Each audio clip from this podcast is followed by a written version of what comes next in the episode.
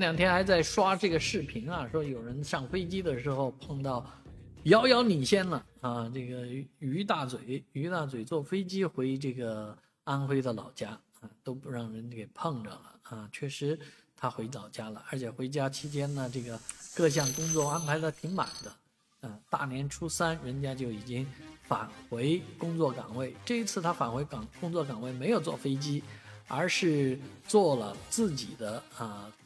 M 九问界 M 九，这些车是混混混动啊，有电有油，所以他说啊，为了这个方便，一路就没有用电啊，就是油油一脚油门回去回深圳了。而且这一段旅程来讲呢，他说基本上是全程人工智能啊，全程的这个自动驾驶啊，基本上自己的干预很少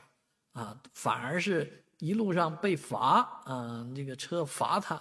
啊，不是被交通警察罚了，而是这个车在罚他，罚他什么呢？他手指头离开了方向盘，啊，离开方向盘就这个算违规啊，所以呃，自动驾驶还还能罚驾驶员，这都搞不清楚是吧？还罚的是创始人，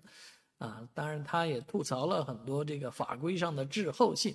啊，这个尤其是这个手指头离开。方向盘这个事儿啊，那是不是应该改？但是网上很多这个朋友们都在发表自己的意见，那这个属于法学讨论。但是他提到了一个 bug，就是有这种一闪一闪的那个黄灯啊，它是提醒你啊注意安全啊，但并不是说让你停下来。但是这个车辆识别呢，总是把这个黄灯想着一闪之后呢就会变红灯了，啊，所以呢都采取了急刹车的这个措施。而事实上，它就是刹闪闪闪，让你走就是了。所以这个问题呢，很多人都有同感啊。所以在人工智能在自动驾驶时代，有的这个呃灯光的这个示意啊，可能得改一改。你比方说像这样一闪一闪的灯，能不能换成蓝色的灯或者蓝白相间的灯呢？啊，不要搞成黄灯啊，因为黄灯已经在红黄绿这个里面呢